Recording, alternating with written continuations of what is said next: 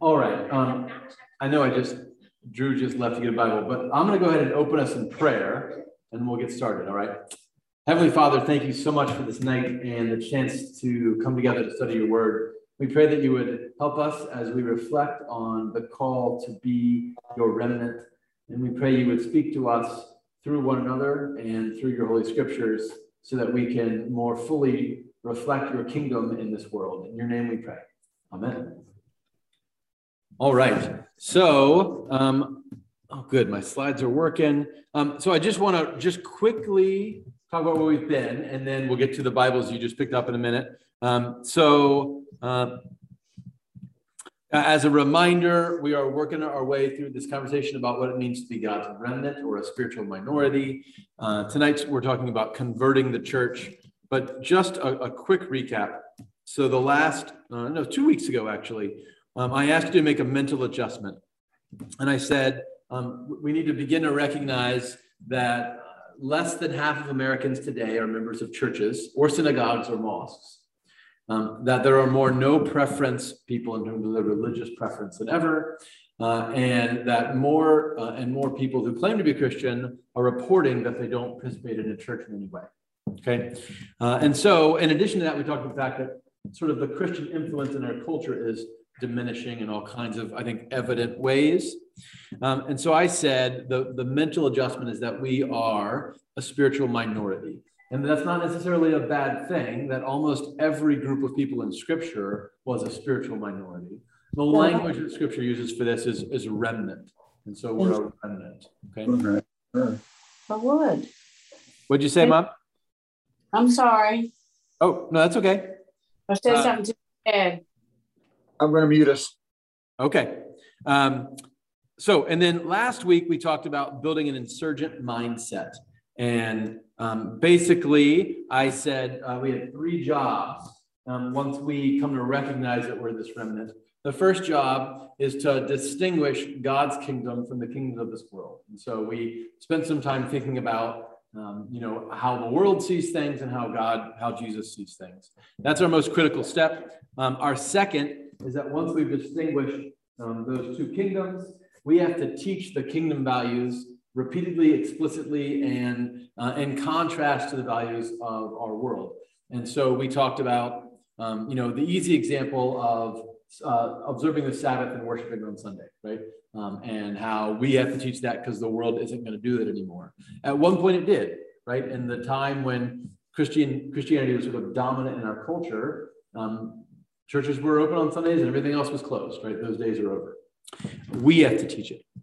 Uh, and then we talked about this idea that um, we are God's remnant at work for others, right? So while we are distinct from the world, it's not to run away from it, not because we're scared of it or we're afraid we're going to infect, get infected by it, um, but that we are to infect it, right? We are to take um, the difference of God's kingdom and, and share it with the world, not flee from the world. Okay, that's kind of where we went last week. Um, so tonight we're going to talk about converting the church.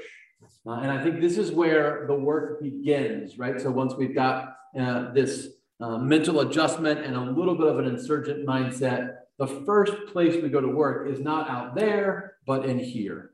So um, here's your, your first job. I, am going to give you a whole bunch of scripture passages. I'm going to give you four. Um, I would love for you to look up um, one of those, not all of them, just pick one. All right. Uh, Second Kings chapter 19, Ezra 9, Jeremiah 23, Exodus 32. And just pick one, doesn't matter which one. Uh, they're all pretty short. And I want you to pick one and read it and then say, what does this tell me about the job of a remnant? Okay. What does this tell me about the job of a remnant? So, um, Second Kings chapter 19, verses 29 to 31. Ezra chapter 9, uh, you can see the verses 89 and 30 to 15, Jeremiah 23. Pick one, and I'm going to give you a, a, very small amount of time.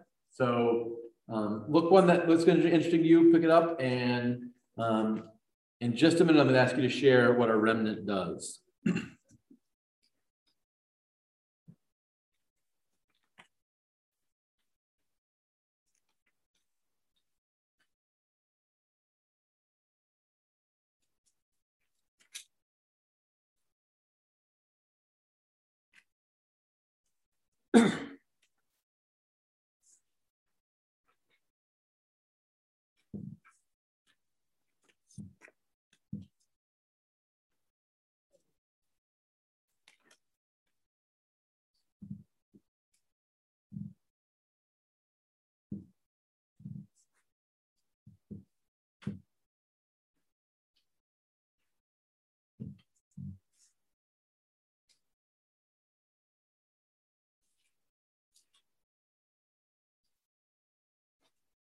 Jim, what, what the verses for the Kings one? The Kings one, Second Kings.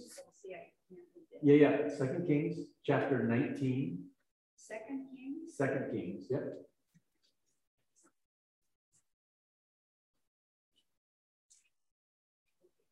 Chapter 19,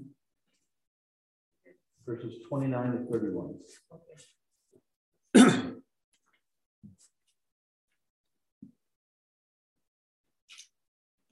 Okay.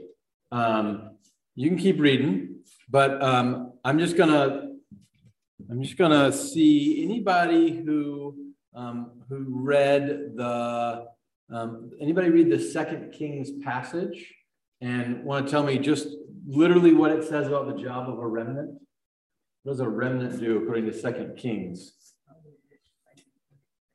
So reap, plant vineyards. Okay, um, to sow, reap, plant vineyards, eat their fruit. Okay, that's great. Anything else? Really like that. Sow, reap, plant, eat. Okay.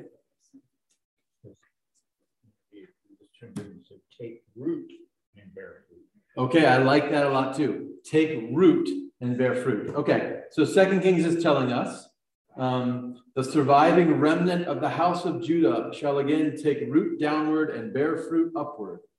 Um, and from Jerusalem, a remnant shall go out, and from Mount Zion, a band of survivors. So there's this there's this sense of um, uh, digging deep, planting, sowing, and then bearing fruit, right? Eating eating of the fruit of the vineyard, growing. Okay, all right, that's great. Uh, anybody read Ezra nine? Any Ezra fans out there? Boy, Ezra's so good. You guys should all be Ezra fans. Um, okay, if nobody read Ezra, real quick, I'll tell you. Um, Ezra talks, so Ezra is in the midst of a prayer of confession. And in this prayer, verse 8, he says, um, But now, for a brief moment, favor has been shown by the Lord our God, who has left us a remnant and given us a stake in his holy place, in order that he might brighten our eyes and grant us a little sustenance in our slavery. For we are slaves, yet our God has not forsaken us in our slavery, but has extended to us his steadfast love before the kings of Persia, to give us a new life, to set up the house of our God, to repair its ruins, and to give us a wall in Judea and Jerusalem. Okay, so right there, what's the remnant supposed to do? Going to rebuild, right? I mean, they're rebuilding the wall and the house of God in Jerusalem. This is the people who've come back from exile, right? Um, okay, other the other verse I have in, in Ezra is kind of important. Verse 13, after all that has come upon us for our evil deeds and all our great guilt, seeing that you, our God, have punished us less than our iniquities deserved, and have given us such a remnant as this. Shall we break your commands again and intermarry with the peoples who practice these abominations? Would you not be angry with us until you destroy us without remnant or survivor? O Lord God of Israel, you are just, but we have escaped as a remnant, as is now the case. Here we are before you in our guilt, though no one can face you because of this. The, the context is a little unclear, but um, the, the people who had uh, left exile in Babylon and returned home had begun to intermarry with the non Jews in their community, which was outlawed in the, in the Jewish law and the Torah. And so um, Ezra is saying, hey, part of the job of the remnant is to call ourselves out when we're doing something wrong because we don't want to lose the remnant. We want to preserve it and grow it. Okay. So King says the remnant's supposed to grow, right? And Ezra says it's also supposed to protect us um, from, from going in the wrong direction, right? Making bad choices. Anybody read Jeremiah? I know you guys love Jeremiah. Uh, this is Jeremiah 23. Again, it says be fruitful, but increase in number.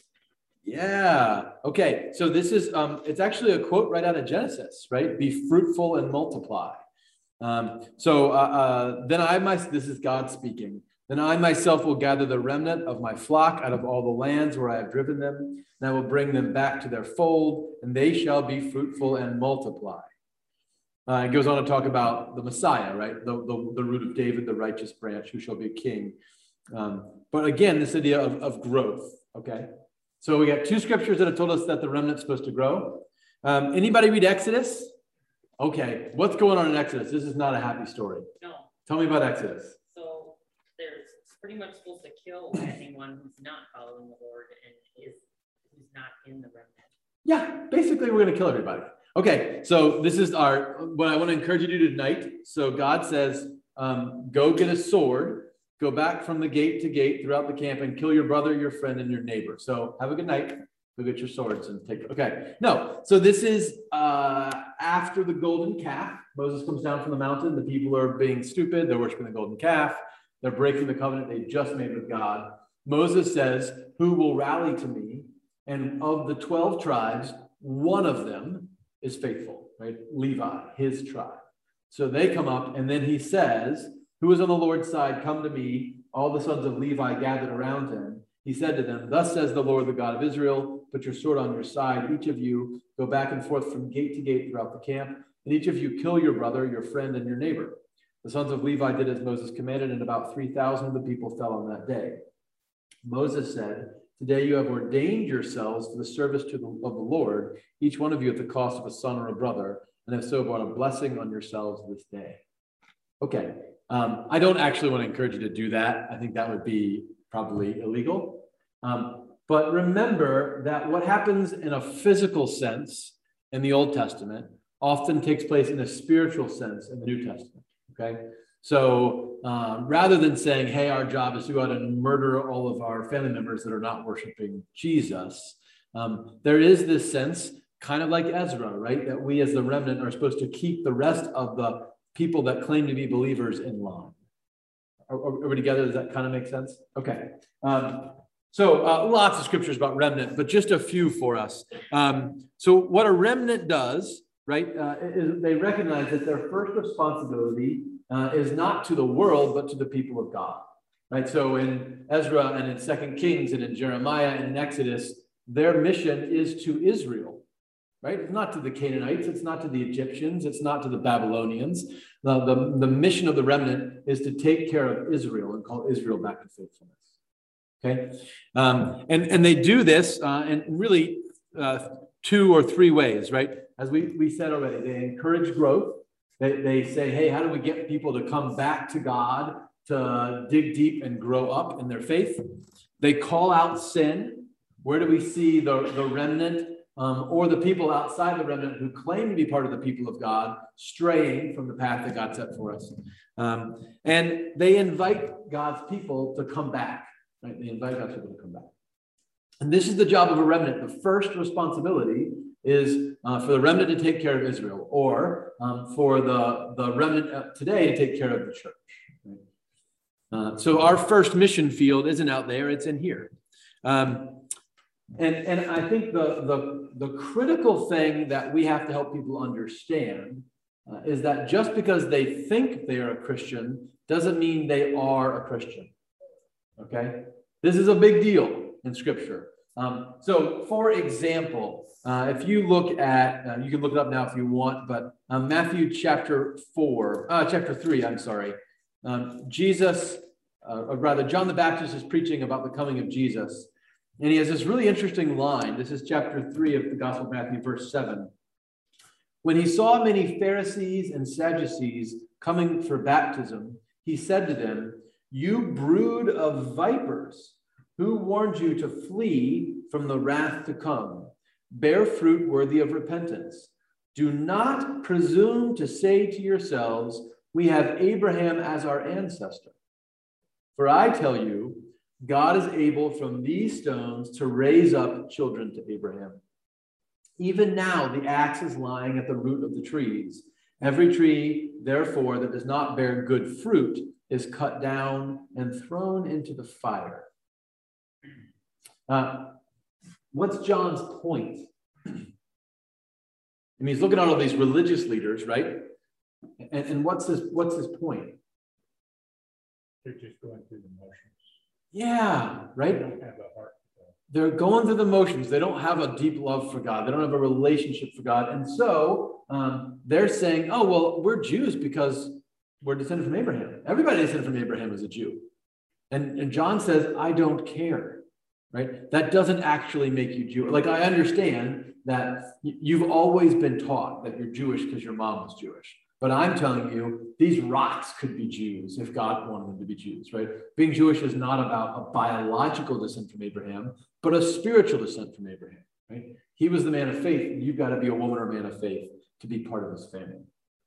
Okay, um, so uh, I, I think this is the, the, the maybe the first and most difficult job of the remnant is to recognize that there are many, many people who, who believe they are part of God's family who are not, right? Who think they are Israel, um, who are Abraham's descendants, but they are not, or think they are Christians, but they are not. Uh, so um, I think that the job of the remnant then is to move the church from Christendom to Christianity, right? Uh, from this idea of a Christian culture where I'm Christian just because I'm here to um, something that's more profound and real and biblical. Uh, so we're going to play a fun game. Um, you're going to tell me which of these things are essential to being a Christian. Okay. So um, what does it mean to be a Christian? If you're born to Christian parents or in a Christian country, does that make you a Christian? No, No. Okay, we are in agreement. Um, what if you're baptized as a child or confirmed as a teenager? Does that make you a Christian? No. no. Maybe and maybe not, right? Uh, if if I if I am you know 12 and I get confirmed, then it's pretty recent, right? If I'm let's hypothetically say I'm 41 and I was confirmed when I was 12, does that mean much? Not if I haven't done anything with it since then, right? Okay, all right. Um, believing that Jesus is God and died for the sins of the world, does that make me a Christian? Okay, people are saying yes. People are nodding. But it's only part of the equation. Okay, okay, thank you. So, yeah, sure. By the way, um, if you're a Christian, you really should be baptized. And I hope you've been through the process of confirmation if you were a kid when you were baptized. And um, you really need to believe that Jesus is God and died for the sins of the world. Does Satan believe that Jesus is God? Sure. Does Satan believe he died for the sins of the world? Yes. Is Satan a Christian? No. So we haven't got to the core of the matter yet, right? Okay. Uh, what about being active in a church? I mean, what if you are, you know, uh, serving in a committee and you teach Sunday school and you uh, give on a regular basis and you go to worship every week and you really like the pastor's sermons? Does that make you a Christian? Still just part of the equation. Yeah. Okay. Part of the equation, right? Really good to do those things. I'm for all of those things. Um, doesn't make you a Christian, right? Again, we've said many times, you know, being in the ocean doesn't make you a fish, right? Okay. Um, what about reading and studying the Bible? Does that make you a Christian? What if you know the Bible really, really well? Yeah. Who else knows the Bible really, really well? Satan does, right? He quotes it all the time. Well, at least he does to Jesus in the wilderness. Um, okay, so I think there are a long list of these items that we often think of as what makes us Christian, and that the people in our pews think of as what makes them Christian, right? Yeah, I'm a member of the church, so I'm a Christian. Yeah, I was baptized as a kid. I went through confirmation. You know, I, I believe that Jesus is God. I've read the Bible, right? I'm a Christian. And I would suggest to you that all that is really good. It's stuff that Christians should do, but it doesn't make you a Christian.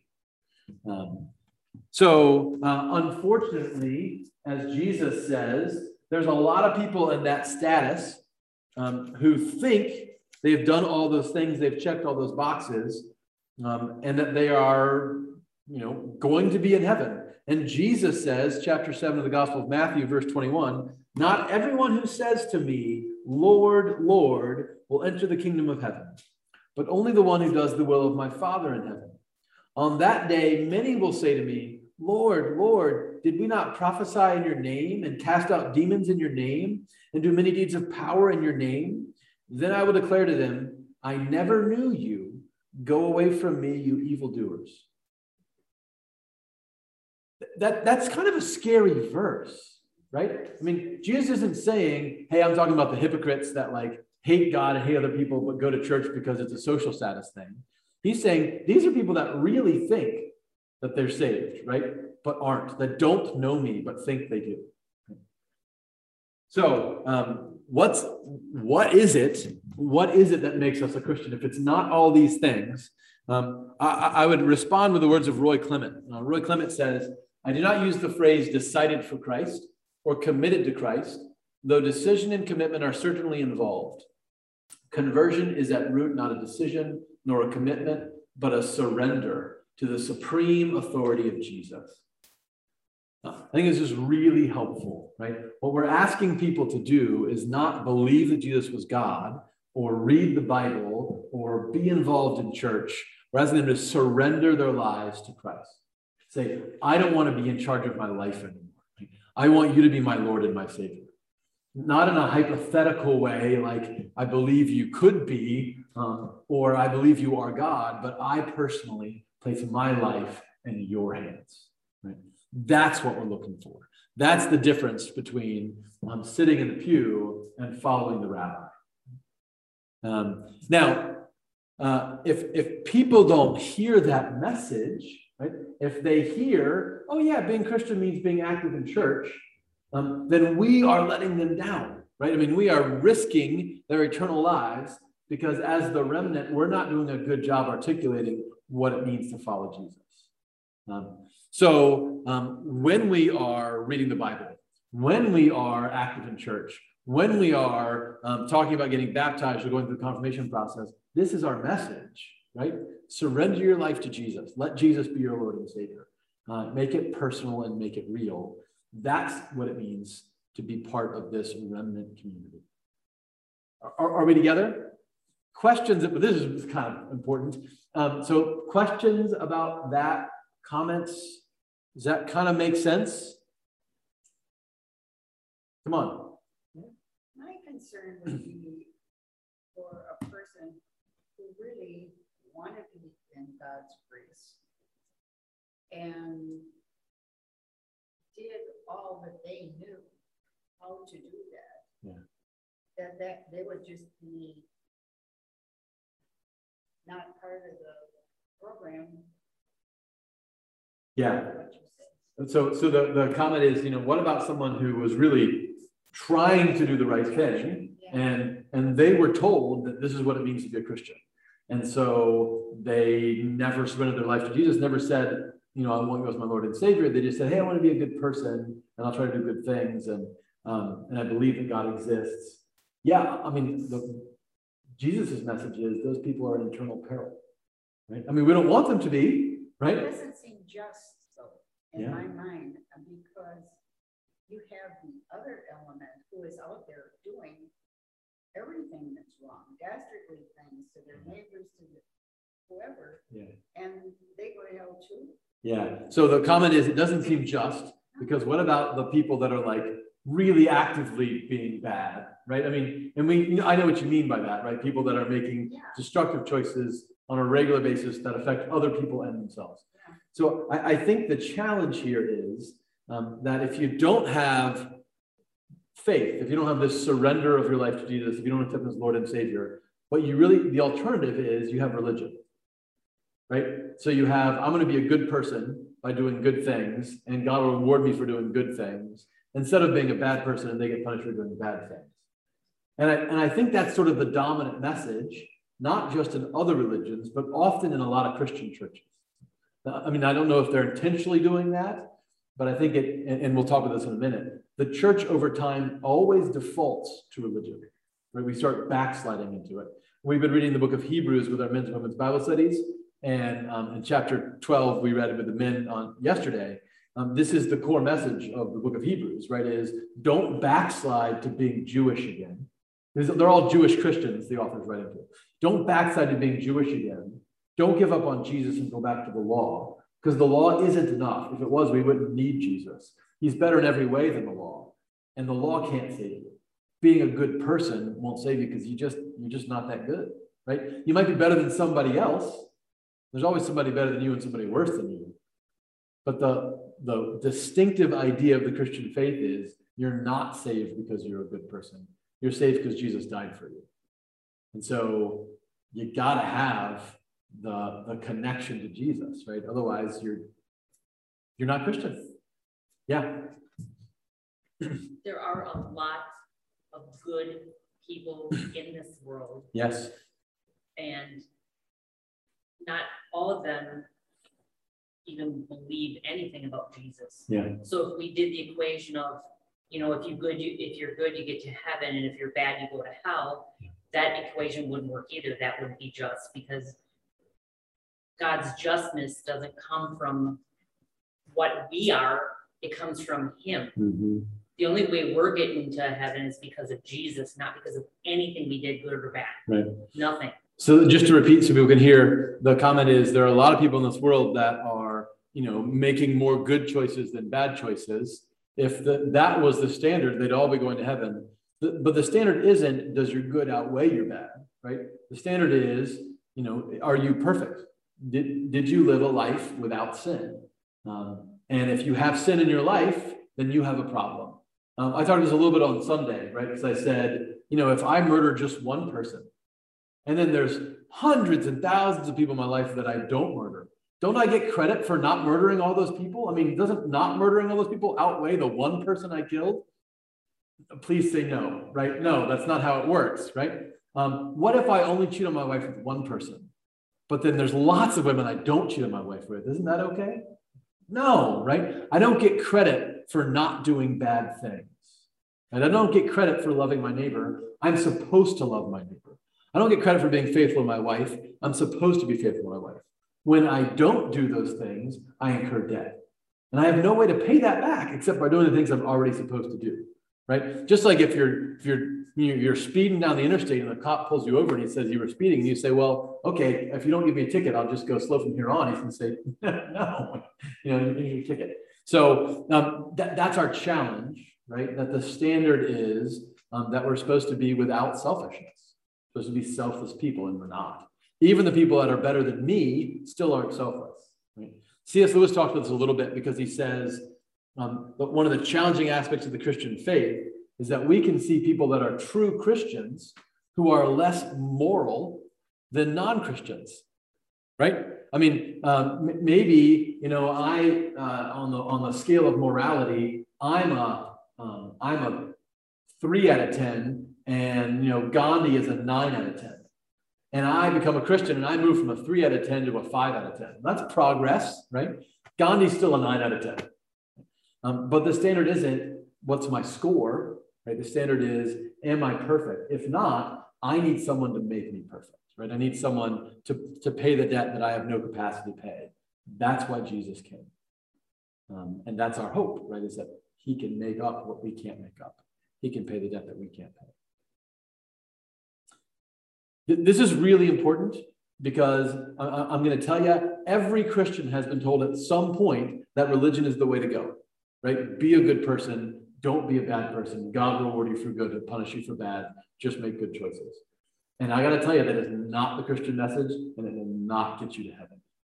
Um, and I, I don't know any more forceful I can be than that. The, the Christian message is surrender your life to Jesus. Let him be your Lord and your Savior.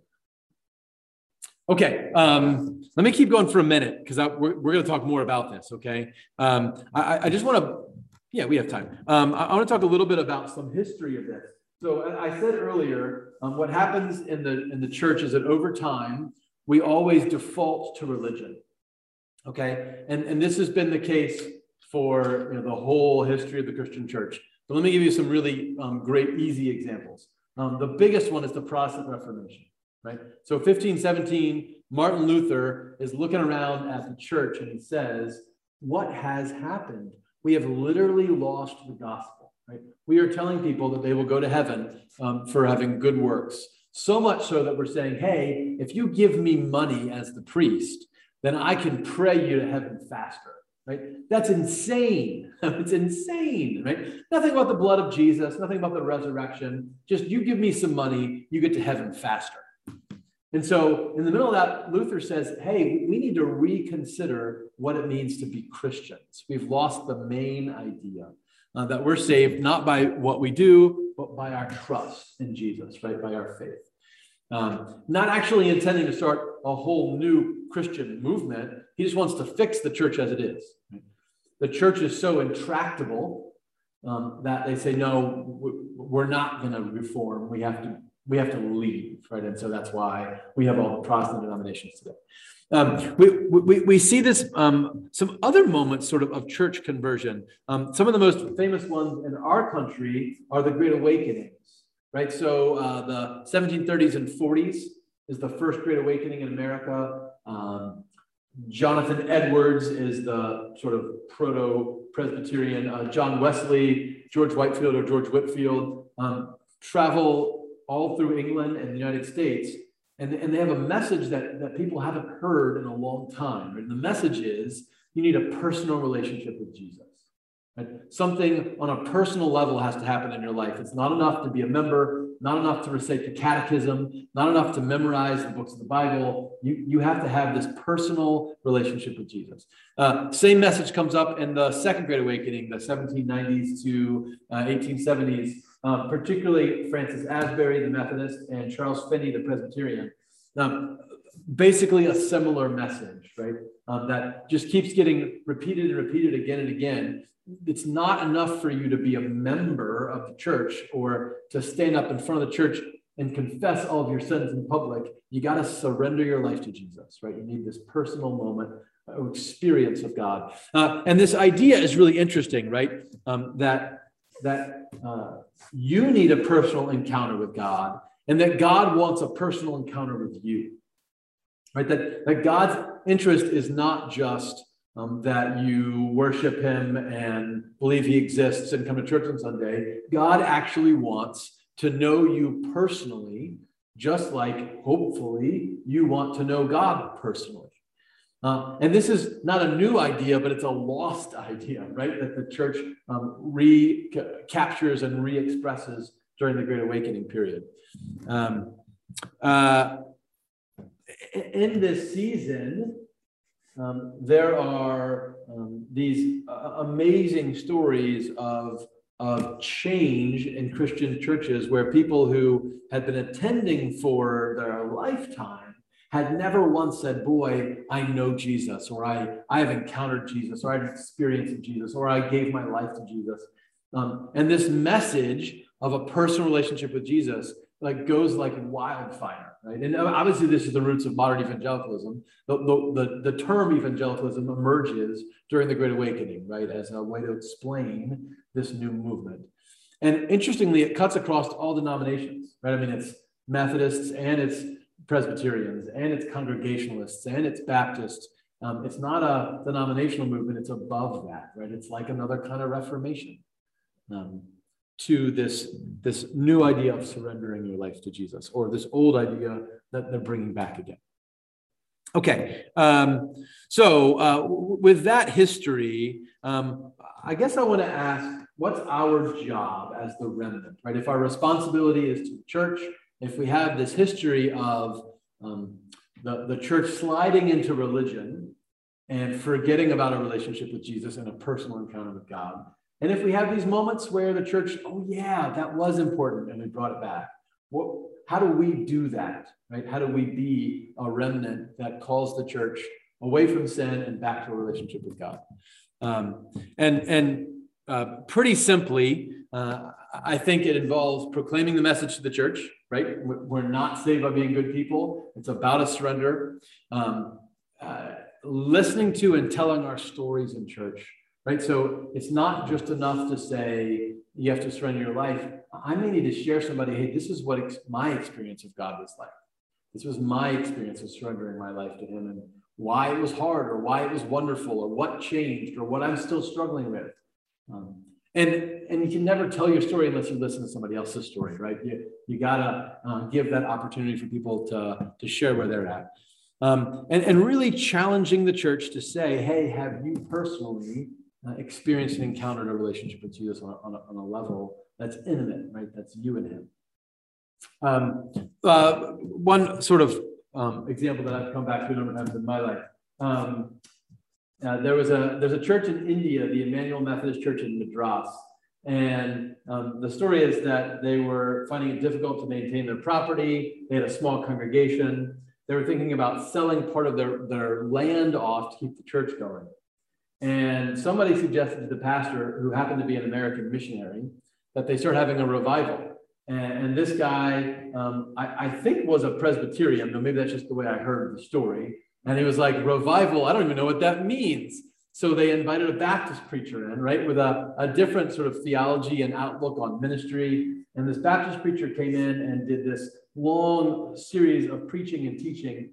And the story is that on the first night, um, when um, that Presbyterian preacher had brought everyone in his congregation to come to be born again, and the Baptist preacher gave the proclamation of the gospel and asked people to come forward. The first one to come forward was the Presbyterian preacher, right?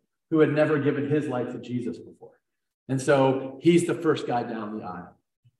Uh, and and uh, actually, it's a true story. I don't know if he's Presbyterian or not, but it's a true story. Uh, and the, the story is that his ministry was so transformed that that church grew exponentially, became, and it still is, decades after his retirement, one of the great centers of Christian witness in India. But the point is, you can be the pastor and not be a Christian, right? You can be the pastor and have been taught your whole life that being a Christian means believing the right theology and understanding the difference between, you know, pre-lapsarian and post-lapsarian and, and never surrendering your life to Jesus. Um, okay. Uh, so big picture, are we together? Questions, comments about this idea of our job uh, to go to the church first and invite them into this surrender to Jesus? Feels to me like better go home and you know, search our conscience. Yes. Okay. Um, Shirley's, thank you. We're going there. So Shirley's comment is, uh, it feels like we need to personally go home and search our conscience. Yeah, you don't have to go home. You can just do it right now, right? Uh, I mean, there, there literally is no time like now. So part of the, the call of the Christian life for, for those of us in this room right now, for those of us on this Zoom call, is to say, hey, have I done this?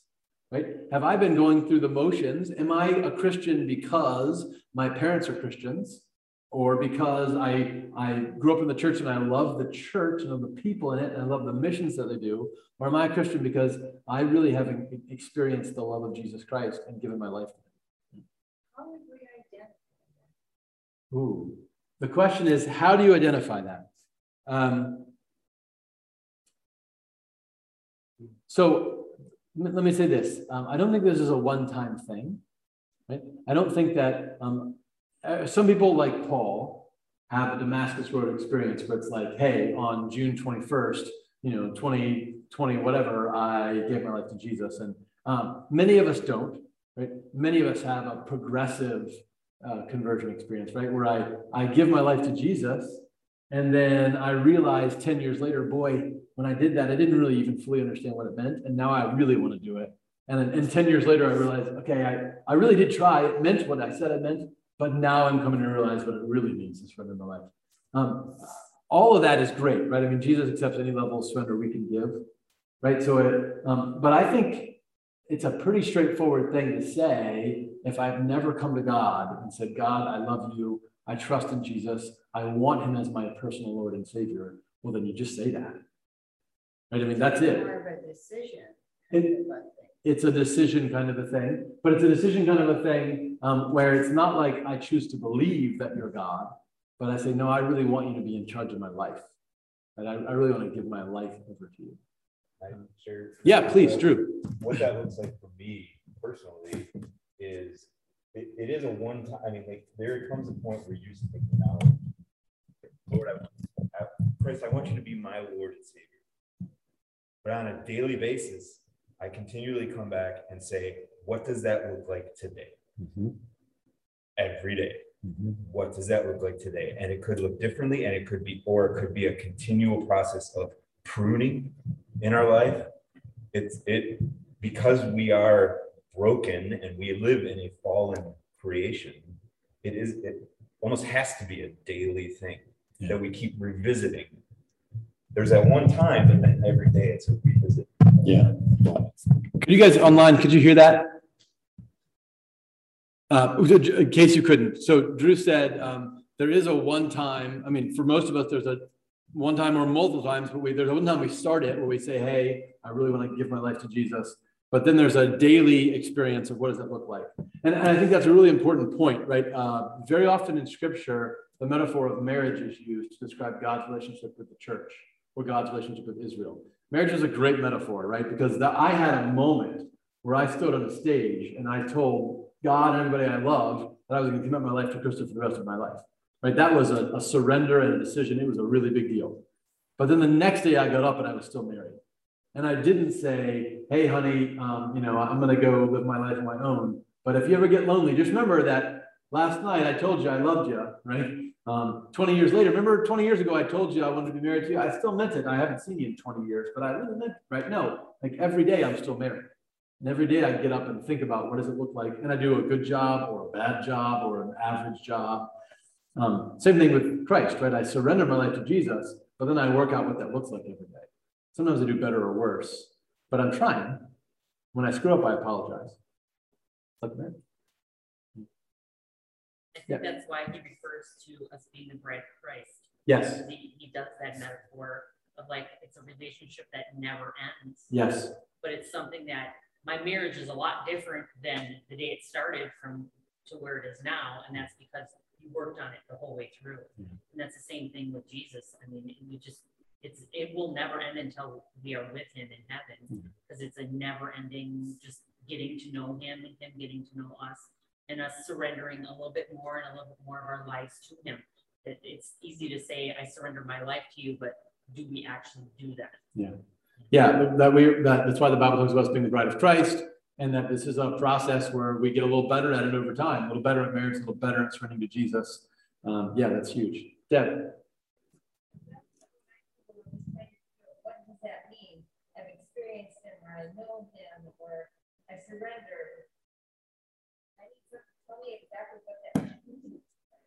Yeah, the, the, the question is uh, so what does it exactly mean to say I've experienced him or I've encountered him or I surrendered? Um, uh, I think everybody's experience of God is unique.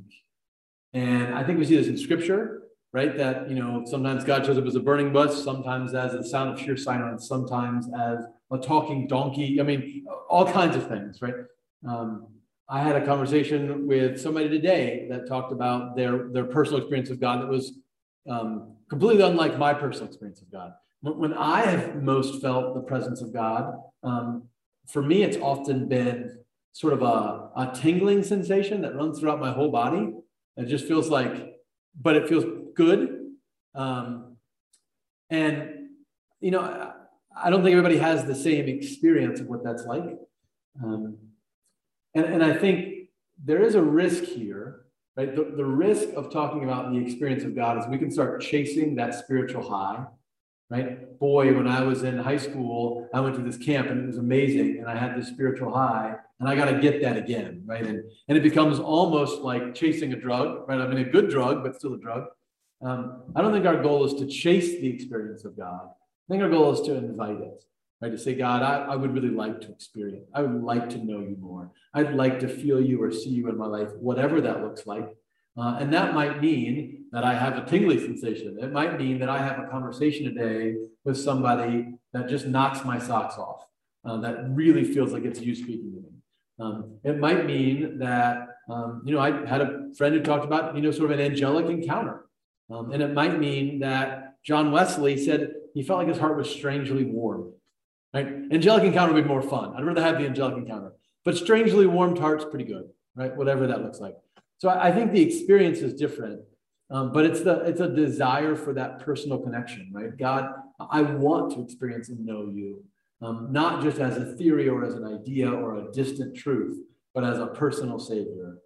Um, and I want to surrender my life to you, and I, I don't know what that looks like necessarily, right? I mean, I, I sort of had my surrender moment when I was, I don't know, 14, I think, a freshman in high school in a summer camp.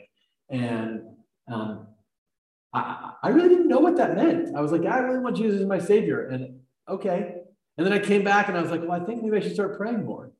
And so I started praying more. And I was still stupid and I was a teenager and I did dumb things, but I was also praying, right? And at some point I was like, maybe some of these dumb things aren't things God likes. Maybe I shouldn't do those, right? But it took me years to figure it out. I'm still figuring that stuff out. Um, but I have this desire, right, to say, Jesus, I, I really would like you in charge. Ah, this is this is really important. This is great. Okay. Um, I want to keep going, but but only because we're going to keep talking about the same thing. Okay. So um, uh, I was going to ask you. You just said this, Shirley, but I was going to say um, I'd love for you to take a moment and answer these questions on your own. I'm not going to ask you to answer them in public, um, but but do a spirit check. Right? Is this a familiar message for you? Have you heard this a million times, or is this a new idea for you about what it means to be a Christian? If it's a new idea, um, ha- or if it's an old idea, have you ever had an experience of God, right? An experience of encountering Jesus in some way, shape, or form? Um, and have you ever surrendered to Jesus, right? How is that similar or different to believing in Him? Um, and and I don't need you to answer that now, but I need you to answer it. And I mean, I need you on your own at some point to answer those questions to say, yeah, you know what? Um, I've heard this idea before, or I haven't. And um, I have surrendered my life to God or I haven't. Um, and I would love, and I know it's awkward to do it in front of everybody, but if you have that conversation, you that spirit check, and you come back and say, Jim, can I can we talk more about this? I'm really interested in talking about what it means to experience God because I haven't done that. Or um, I have experienced God, but I'm not sure I've really surrendered. Help me think about what that looks like. Right? Love to have that conversation. Um, so, so please, at some point, do a spirit check. Um, what's this been like for me? Okay. Um, all right. Uh, okay. Uh, I want to think about our own lives, but I also want to think about our job as the remnant, right? Calling the church um, out of religion and back to faith. Uh, and so um, I think the, the words of Edwin Orr are really important. Edwin Orr is a, a person who spent his life studying revival movements. Edwin Orr says, No great spiritual awakening has begun anywhere in the world apart from united, prayerful Christians persistently praying for revival. No great revival movement, right? Not the Reformation, not the Great Awakening, none, none of that stuff has happened apart from Christians praying specifically and persistently for revival. So part of the, the work, the, the first most important thing we do if we want to call the church back to Jesus right, is we begin with prayer. Um, uh, when, when God wants to get something done in the world, he first gets his people praying. So I'm saying, uh, if you've had an encounter with Jesus and surrendered to Jesus, and you want other people to have that same experience, you got to join me in, in praying about it. Right? It's the most important thing we can do. Uh, just as a as an example, um, if you want to think about the in the Bible, the greatest revival moment, right, where faith really breaks out, we uh, in the New Testament, right? Jesus dies, comes back to life, ascends to heaven, and then and then what happens to jumpstart the church? You guys remember? The Holy Spirit comes on Pentecost, right? And the people go, I mean, not crazy, but sort of Holy Spirit crazy and Peter preaches a sermon, and 3,000 people are converted and baptized, and they're off to the races, right? It's the beginning of the very first Christian revival, right, of Israel, right? Because they're still they're preaching to people that are the people of God that don't believe, and they're calling them to new faith. What happens right before Pentecost? What are the people doing? Acts chapter 2 is Pentecost. Acts chapter 1, they're hiding in in the upper room, and what are they doing? They're praying, right? Like they're praying. Uh, so b- before the Holy Spirit comes, the people are sitting there praying for God to do something, right? And He does the most amazing things ever happened, right? And He starts the church. So, um, in the same way, for us, this this uh, this idea of a remnant calling the converting the church back to a, a saving faith in Jesus is going to begin with those of us who have a saving faith praying, right? We want to see revival. We want to see our church, our friends, our families, our neighbors, our communities um, come back to faith in Jesus. And absolutely, I want to see non Christians outside these walls come to faith. But boy, I have this immediate love for the people already in the walls, right? That are my family, um, but maybe have been brought up on religion instead of on faith. Uh, one of my favorite stories is a guy uh, named Jeremiah Lanphier. Uh, so uh, during the Second Great Awakening, 1857, Jeremiah Lanphier was a 46 year old businessman in New York City. And he felt God calling him to start a noontime prayer meeting. And so uh, on the first day, he, he put out flyers and he kind of spread the word to his friends and he spread the word to his church. Uh, and on the first day, he had a spot where they were going to pray, and it was going to be an hour long prayer. And the first half an hour, he prayed totally by himself, right? Nobody came. Uh, but and uh, about half an hour into it, two guys showed up, and by the end of the hour, there were there were five. I'm sorry, six total people, five guys plus Jeremiah who were praying. Uh, by um, the end of the week, uh, by I'm sorry, by the next week rather, there were 20 guys coming. By the third week, there were 40 guys coming. Then they started meeting daily, and the group swelled to over 100. Then pastors who were coming for the prayer meeting started morning prayer meetings in their own churches. Um, pretty soon, this spread not through the city, but through the nation.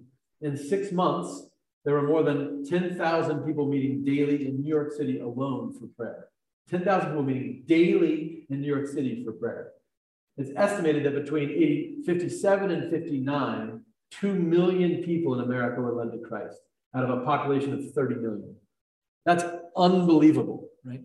Because one guy was like, hey, you know what I think would be a good idea? We should start praying for God to do something. So uh, I want to say that, that our work of converting the church begins um, with our own encounter with God and then goes to prayer, right? Praying for revival, praying that God would do something incredible in the lives of the people that we love, um, who perhaps know about God but don't know God, right? Um, you happen to know, like, the, the term, what does revival, like, mean, like a definition? What the question is, what does revival mean? Um, so, uh, literally, to revive um, from the Latin, um, the, you know, to, to bring back to life, right? So, to revitalize, to revive. Um, the obviously the term comes to mean uh, a, a, prayer and, and worship gathering where usually there's preaching and an invitation to give your life to Jesus, often after like multiple days. Sometimes people are like, Jim, you preach a long time. Like, you need to come to a revival. Boy, uh, an hour long class is nothing. Let's do this for five, six hours and see how it goes. I have that friend in Uganda. She said um, one of the things uh, that people in America don't understand is when the, there are Sundays, you know, the hour in church, yeah. their Sundays are all day, all day. long. Oh, yeah. it doesn't stop. You right. are in prayer, you sing, you give your entire day to God. Yeah. And um, how we just think an hour, you know, like you said, half the time we're waiting, like, come on, we got to get to the Packer game. And like they, you know, yeah. totally devote their whole day um, to God. Yeah the the comment is there's there's uh, many people and we we we jokingly say boy we got to get out of here fast get to the packer game. But there's many people um, you know uh, terry's friend in uganda but you know a lot of african american churches um, in the united states right where you go to church for hours. It is your day. Um, and yeah it's it's wonderful. But that still wouldn't be enough. Say more. That wouldn't be enough because the goal isn't how many hours you spend in church, but have you given your life to Jesus? Yes. Right. Absolutely. Yeah, absolutely. Yeah. And and and just like here, right? I mean, going to church for three hours can be um, an encounter with God, or it can be something I do because I think I'm supposed to, or something I do so people see me do it, or something I do because I'm trying to earn the only thing I can't earn, but I can get for free if I ask for it. I mean, yeah. maybe it's what they think they ought to it's what they've been told they're supposed to do? Yeah. Yep, all of the above. Um, okay. Uh, I, I, would just say very briefly to, to wrap this piece up, um, the, this prayer for revival idea happens in a number of ways. I, I, think, first of all, individually, we can be praying for this, right? Individually, we can say, God, we want to see revival in our church, in the lives of people we love, in our families, etc., in our country. We want to see revival. Um, I think there's something really powerful about praying together with other people. And I know it's intimidating to do that, right? People are always afraid that, like, boy, if I pray, someone hears my prayer and I don't sound eloquent enough, they're going to think I don't really know anything about God or faith. Or maybe, like, I think it's pretty reasonable to be intimidated about, you know, prayer is an intimate thing that normally just God and I do. And all of a sudden, everybody else is in that intimacy, and I'm kind of not sure I want to do that. But there is something powerful about being together in prayer. Um, so finding opportunities for that. We we had a group that met for a long time on Wednesday nights. We were talking about trying to get back to meeting on Wednesdays at 445. Um, but whatever that looks like, that community prayer is so important.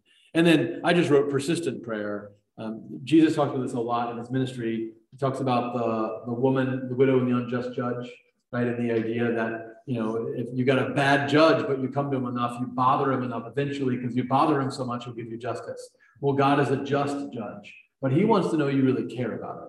And so you come to God once and ask him something and never come back again. It tells me you didn't care very much. Uh, but if you come consistently and persistently with the same message, I think God hears that and says, okay, this is really the cry of your heart. Um, and therefore, um, maybe the cry of God's heart too. Um, okay, the, the, the, last thing I wanted to say tonight about this topic, um, and it's the, uh, I'm, I'm, certain I've said it before to the church, um, but the most impactful lesson that I ever heard as a kid in youth group um, was Sheila Fife, my youth leader when I was a kid, said that you can miss heaven by 18 inches.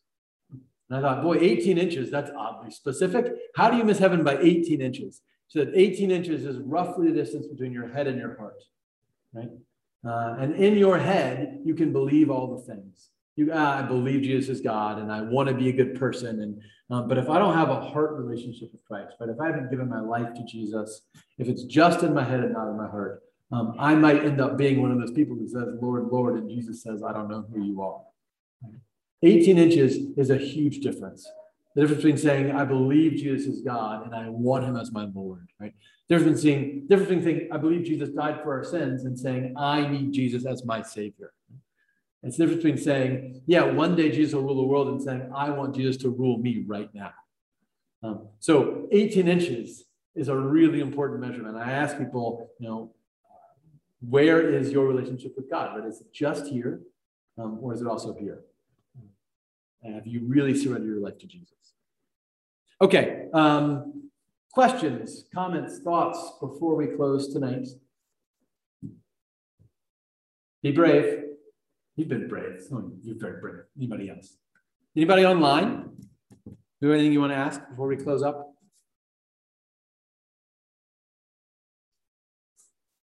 Okay. Oh, Rick? Yeah, I'm just thinking our use of pronouns can be helpful. Mm. Um, Christ died for us on the cross. Well, Christ died for me. Yeah, that's great. And I think when we use those,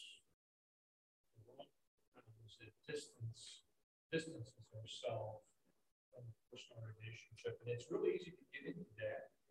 And I think that way things are commonly discussed and explained and said and same here, but just in the it's makes it less personal instead of more personal.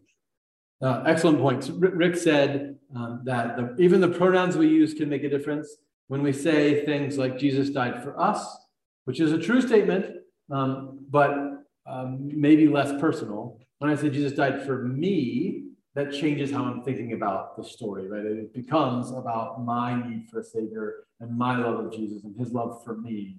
Um, yeah, that, that, that's huge. The little little shifts can change dramatically how we think. That's great. Before someone make a comment, what does it feel like? Mm. How do you know? You know? And correctly stated that it's, it's very different for each individual. But I think Paul said it best in Philippians because when it does happen, it just seems that there's this peace over you. It passes all understanding. You, you can't describe it. Yeah. You can't explain it. You feel it. Yeah. You feel it and know it. Yeah. That's that 18 inch gap. That's the 18 inch gap. Uh, the comment is um, the scriptures talk about the experience of God like a peace that passes understanding. Uh, and when you feel it, you know it. Um, yeah, I, I, agree. And, you know, um, I can't tell you if I'm a good husband, but I know if I'm a husband or not. right? I mean, there's no question in my mind if I've made a commitment or not, if I've given my life to my wife or not. Right? Am I doing, maybe I'm doing a terrible job, but at least I'm trying. And, and I think the same thing is true with faith. This isn't a question mark like, boy, did I do a good enough job? Right? Um, I've been to a lot of um, conferences or, or revivals or, or, events where people come forward to give their lives, and, and, and which is awesome. I love it. Um, I've been there sometimes where I've seen the same person come up again and again. I did youth ministry for a lot of years, and I remember I had one student who every year came forward to give his life to Christ. And I thought, okay, maybe that's wonderful, right? Maybe what's happening is you're having an increasing awareness of your love for Jesus. And you're saying, boy, I barely even, it's Krista, I loved you, but I didn't even know how much I loved you. Now I really want you to know I love you. Or the, the negative side of that is it can be, um, boy, this is purely emotional, right? And I just, I have more emotion now. And, and I don't want this to be just about emotion, right? Emotion is a part of our identity, but it's not our whole identity. Um, just like my relationship with my wife isn't just about emotion, right? It's about a lot of other things. And um, this isn't, again, chasing for a high. This is saying, hey, God, I, I want to know you and be known by you and, and I surrender my life to you. You, you know if you've done that. Um, yeah. Maybe, maybe you didn't do it great, but you know if you did. Okay, good stuff. Um, hey, let me uh, uh, tell you next week we're going to talk about comprom- cooperating without compromising. So we've talked about our job as the remnant to the church. What's our job as the remnant to the world? Okay, and so next week we'll talk about cooperating without compromising with the world. Uh, let's close in prayer. Gracious Heavenly Father, thank you for the incredible um, gift of our Savior and your Son, Jesus. Thank you that He loved us so much that He gave His life for every one of us. He gave his life for me. Uh, and thank you, Lord, that we have the awesome opportunity uh, to give our lives to him, not uh, in an attempt to earn, but simply in a recognition that um, we have received the greatest gift there is. And so we pray, Lord, that um, we would have this spirit check this week where we would look at our hearts and evaluate whether we have truly tried to surrender them to you we pray, Lord, for an experience of you this week. Uh, whether we've surrendered our lives to you or not, Lord, we want to know you more and encounter you in our daily lives. And we pray, Lord, um, for those people that we love, that you love, that are already in the church, but perhaps don't know you, that are living a life based on religion instead of faith. And we pray uh, for revival in them and revival in us, that together uh, we might come to know and love you more fully. Thank you, Jesus. We love you. It's in your holy name we pray. Amen.